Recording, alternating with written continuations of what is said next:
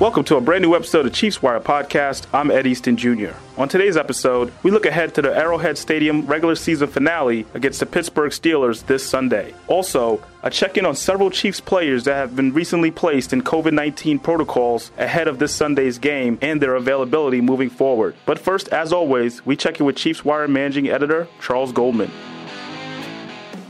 Okay, Charles, anything that stood out to you from the Week 15 victory over the Chargers? Yeah, there were definitely a few things. Um, first off, hats off to the defense. I mean, they really helped Kansas City in this game, and they did so without Chris Jones, without Willie Gay Jr., and without L'Jarius Sneed. I mean, that was as impressive as it was surprising uh, to see, to say the least.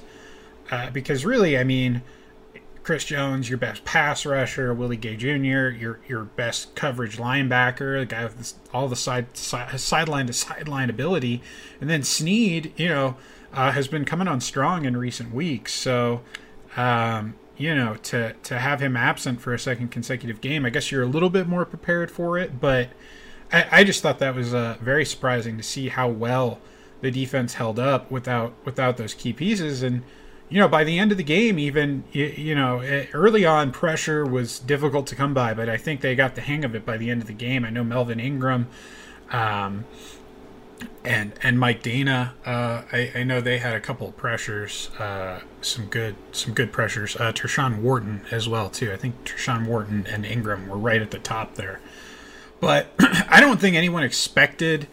Uh, the Chiefs defense to hold the Chargers to nine points again with those those absences on the defensive side of the ball, but they did just enough, and, that I mean kudos to them, credit to them, uh, keeping keeping the team uh, in the game when you know uh, the offense was was struggling a little bit there early on. And then, you know, on the offensive side of the ball, uh, one thing that maybe you didn't catch, but Clyde Edwards-Helaire had a big surge in snaps he the two weeks prior kind of basically split snaps with Darrel Williams, but this week uh, he, he's back to being the, the clear number one option for Kansas City. Uh, I think he had you know over seventy percent of the offensive snaps compared to, to Williams, who had you know down around forty percent, um, uh, or uh, a little bit less than forty percent.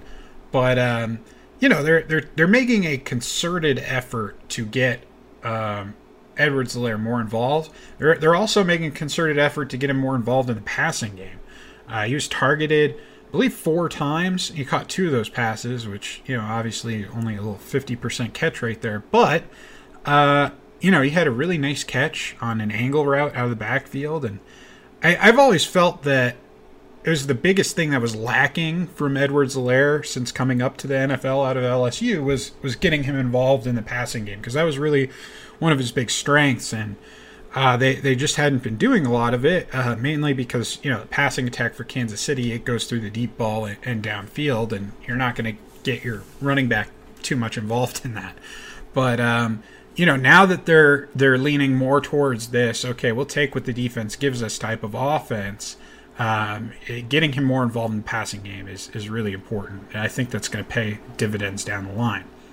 Also, I'm not, I, I mean, I can't not mention Patrick Mahomes, Tyreek Hill, Travis Kelce here because they all stepped up in a big way this week, right when the Chiefs needed it. You know, fourth quarter into overtime, and uh, they just have that clutch gene, uh, especially in these big games over the past three years.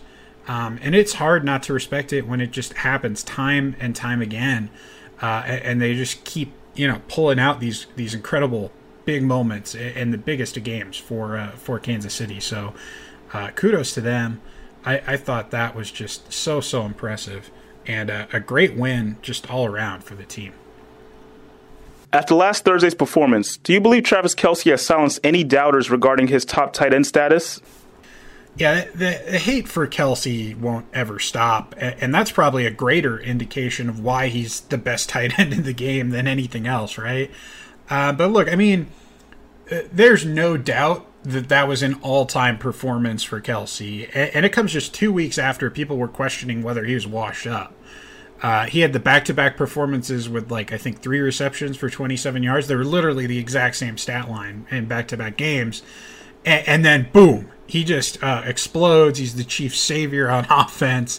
He, he, had the most yards in a single game of his career. I believe it was 192, and uh, the second longest reception of his career, 69 yards, uh, most of which came after the catch. So, I mean, honestly, if your one gripe about Kelce, which it always seems to be, is his blocking, then you're just not paying much attention because that's been fine too this year uh, and other years as well. Um, he was just selected for his seventh consecutive Pro Bowl. Only Antonio Gates and Tony Gonzalez have more consecutive Pro Bowl selections in their career. I, mean, that, that just tells you he, he's right up there with the elite of the elite. And uh, he, he's going to be remembered as one of, if not the greatest tight end to ever play the game whenever his career ends. I hope it's not soon. Obviously, he's under contract through 2025. So we got a couple more years of uh, big production from Kelce coming, and uh, yeah, I, you know, there's always going to be doubters, but uh, I I think that that you know that that is what is going to uh, make him great. How concerned should fans be with players and games moving forward regarding COVID protocols? Yeah, I don't think you should worry so much about the games. Those are going to happen uh, come hell or high water. The NFL is not going to allow any games to be canceled, postponed, or um, it may be postponed, but they're not going to allow games to be canceled, and they're certainly not going to allow teams to forfeit. Uh, they want to make their money, but I absolutely think fans should be uh, very concerned about the players. I mean, on Monday, 51 NFL players tested positive for COVID 19, and that includes Travis Kelce, Harrison Butker, and Charvarius Ward. Um, that mark was a single day high at any point of the pandemic over the past two years. So, I mean, it's pretty obvious uh, at this point, at least to me, it's obvious the NFL isn't really concerned about mitigating spread. Um, the lack of testing is what makes that obvious. Uh, they just don't want to lose any more money, and it seems like they're willing to risk the health of the players to do that.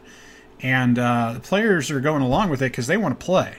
NFLPA at first didn't want to change the COVID protocols to with these new changes, but the majority of the players wanted less testing and easier return to play, and that's what they got. So uh, I, I, don't expect things to get better. In fact, they're probably going to get worse over the next three weeks and, and, settle down just as the, the playoffs get started.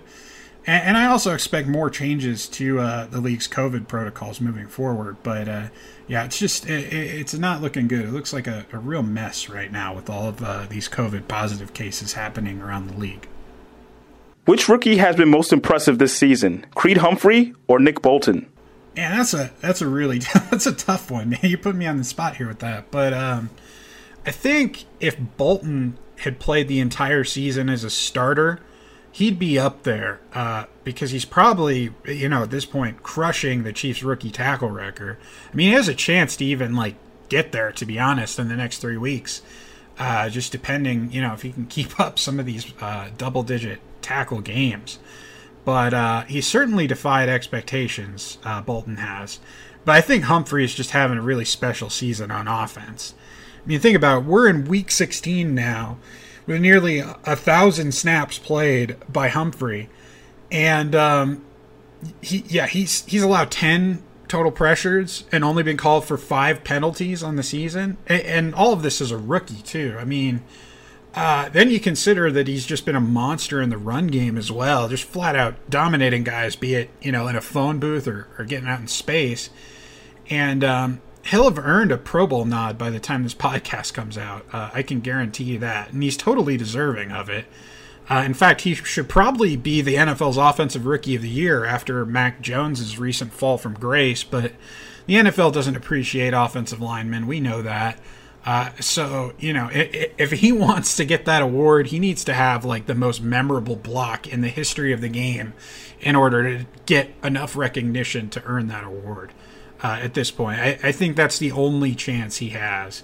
Uh, just because you know it's always quarterbacks, running backs, uh, receivers, you know, whatever that that win that offensive player of the year award because, or uh, offensive rookie of the year award. I'm sorry because they're the ones who are you know out there getting all the glory and you know offensive lineman's job isn't as pretty so i think that uh he he's got a, a tough uh, tough way ahead for that one but he's had such such a great season very impressive season and I mean, I'm excited about him being the, the Chiefs' center of the future and having a chance to grow and work alongside Patrick Mahomes uh, moving forward. In your opinion, how important is it for the Chiefs to clinch the top seed in the AFC heading into the playoffs? Yeah, I think it's very important this year uh, because you don't get that bye, uh, the bye week without the number one seed. But I'm not sure the bye week is as important as we give it credit for. I think what's going to be more important and what will give the Chiefs a massive advantage throughout the playoffs is, uh, you know, getting the number one seed, you clinch home field throughout the postseason.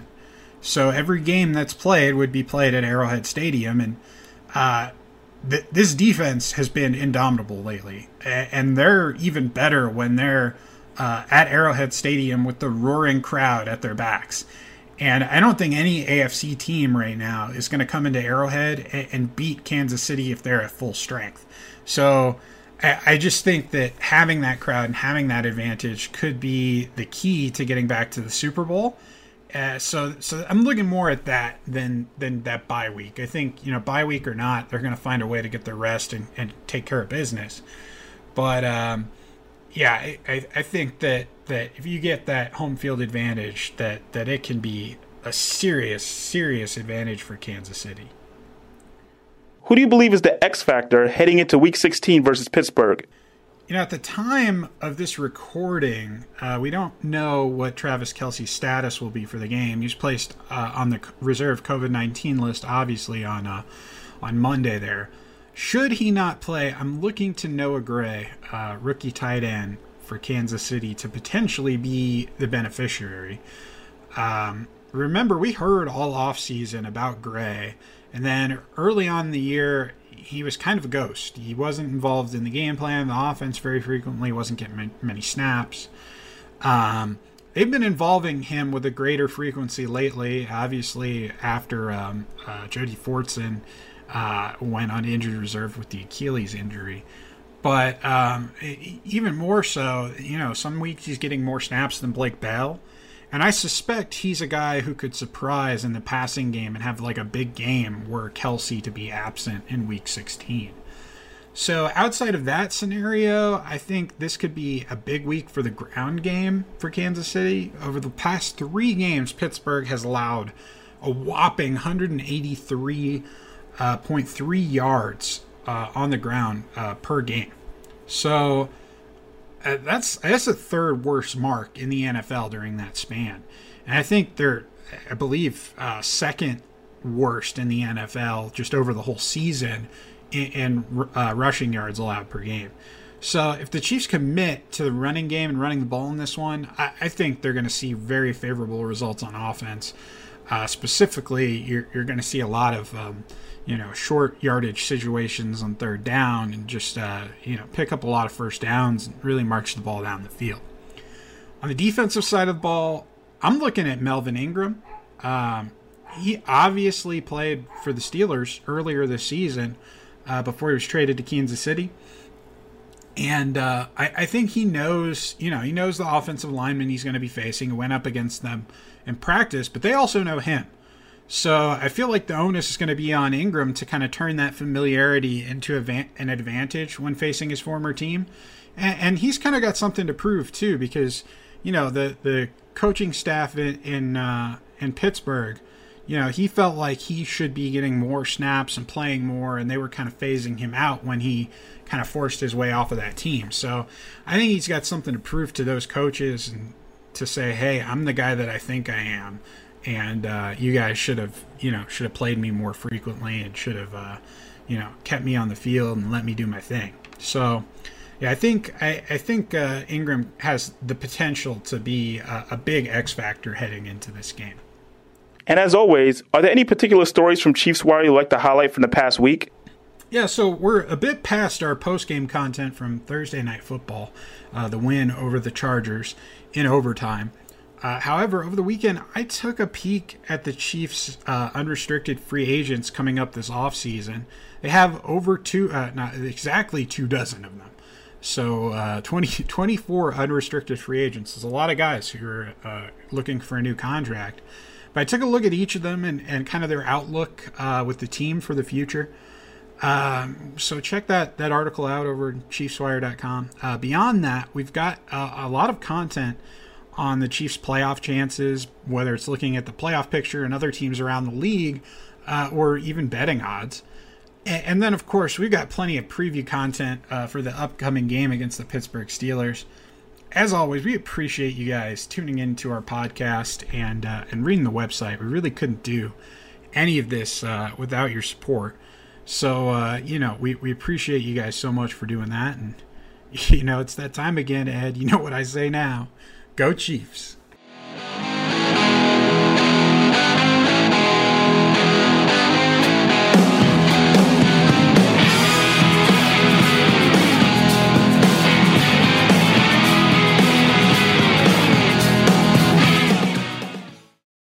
updates on injuries right now.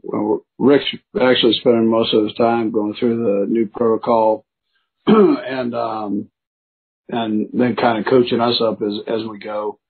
So we'll uh, you know we'll have a pretty good grasp of it by the time we get through today, and we'll be able to move forward. So um, and then listen, we've got uh, we were able to sit back and watch these games.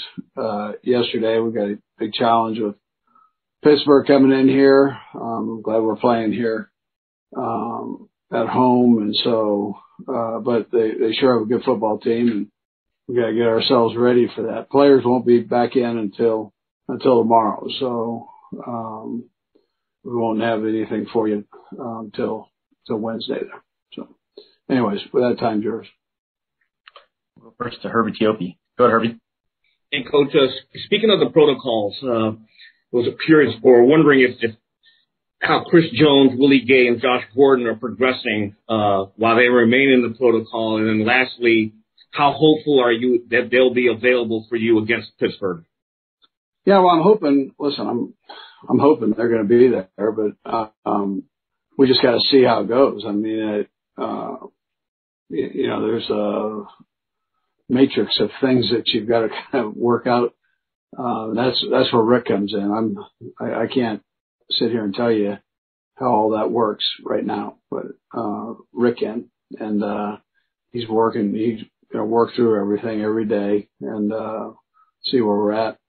So, but it's, it's day to day as you go. I mean, with these tests.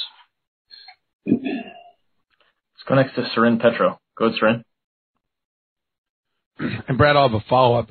Uh, Coach, on the on the COVID side of things, you know, we've, we haven't been through this, right, for years and years, but we did go through it last year. And, you know, when everybody goes indoors, the numbers go up. Are you surprised the NFL maybe didn't have some of these things they're turning to now, maybe two, three, four weeks ago when the weather started turning colder, that maybe they, they could have been in front of it instead of reacting to it?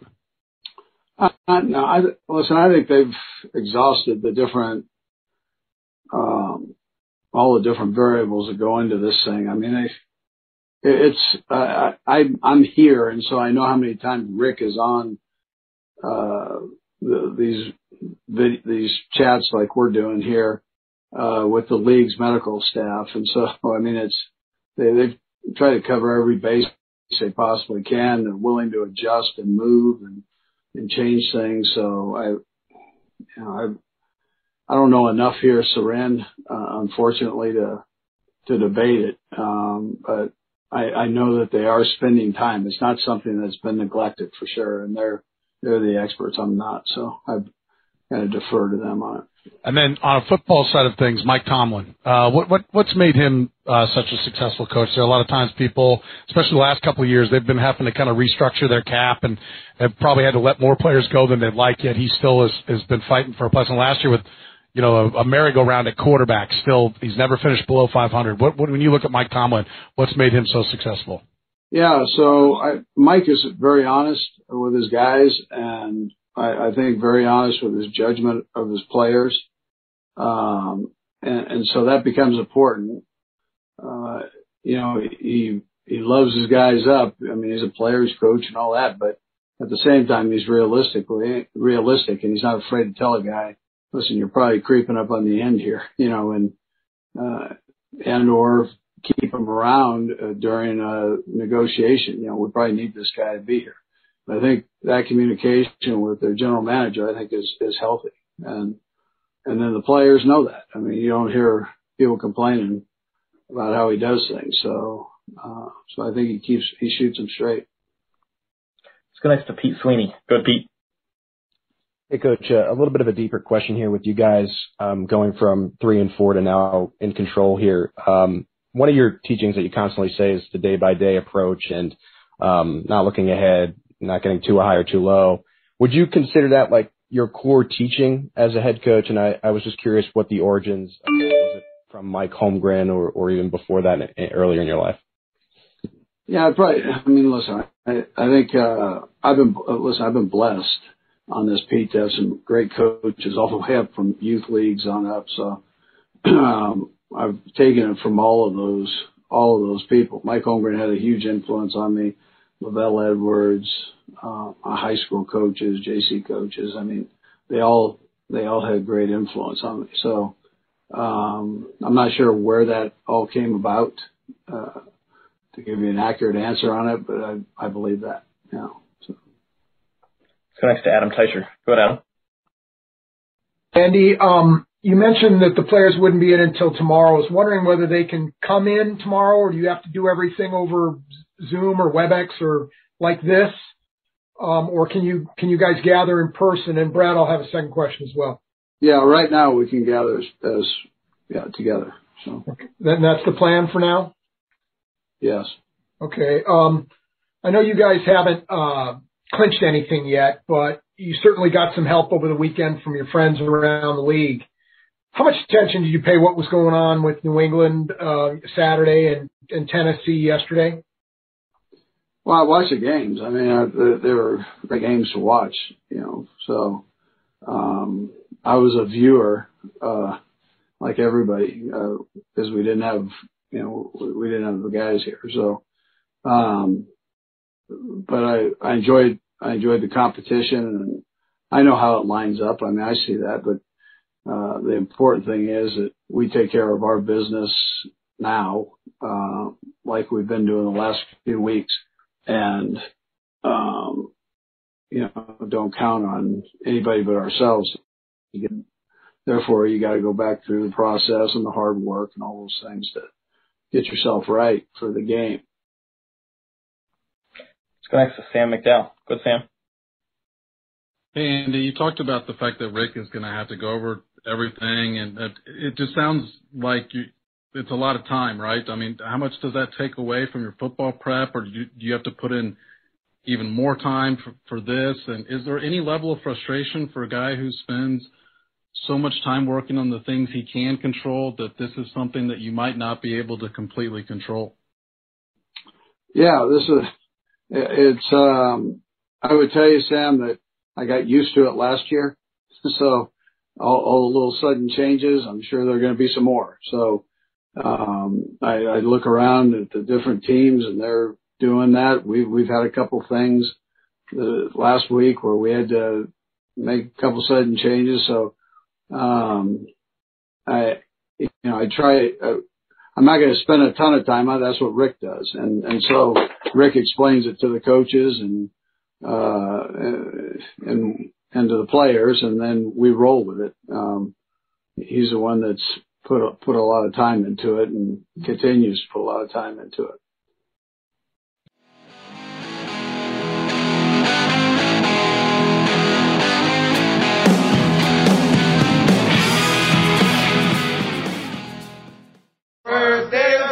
But my true love gave to me a play drawn up by Coach Reid. On the second day of Christmas, my true love gave to me two yellow gloves and a play drawn up by Coach Reid. On the third day of Chiefsmas, my true love gave to me three defensive ends, two yellow gloves and a play drawn up by Coach Reid. On the fourth day of Chiefsmas, my true love gave to me four broken tackles, three. Defensive ends, two yellow gloves. And a play drawn up by Coach Reid. On the fifth day of Christmas, my true love gave to me. Five white out seats, four four broken tackles, three. Defensive ends, two yellow gloves, and a play drawn up by Coach Reid. On the sixth day of Christmas, my true love gave to me. Six points we're scoring. Five wide out C. Four broken tackles, three defensive ends, two yellow gloves, and a play drawn up by Coach Reid. On the seventh day of Chiefsmas my true love gave to me seven butts of kicking. Six points we're scoring. Five wide out oh, Four broken tackles, three defensive ends, two yellow gloves, and a play drawn up by Coach Reid.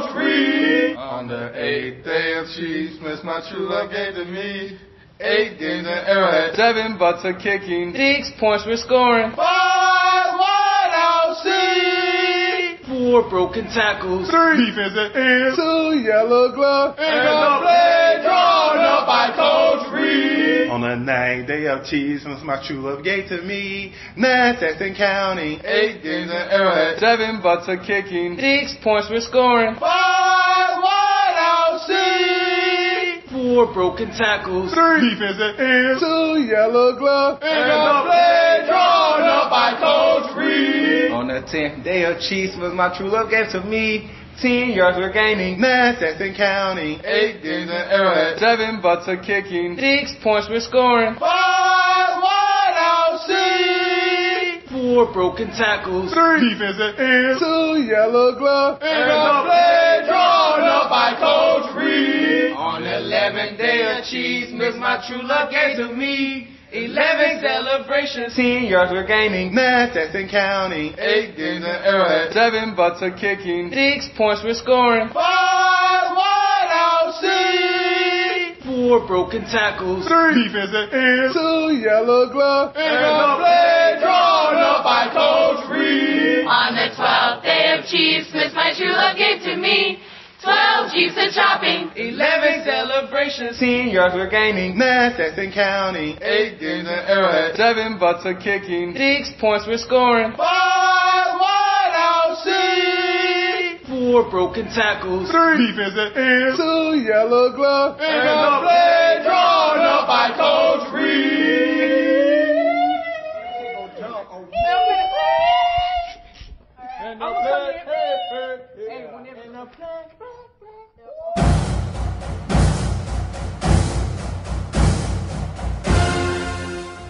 As always, if you have any thoughts on the show, make sure to hit us up on Twitter at The Chiefs Wire. I'm Ed Easton Jr. Catch us next week.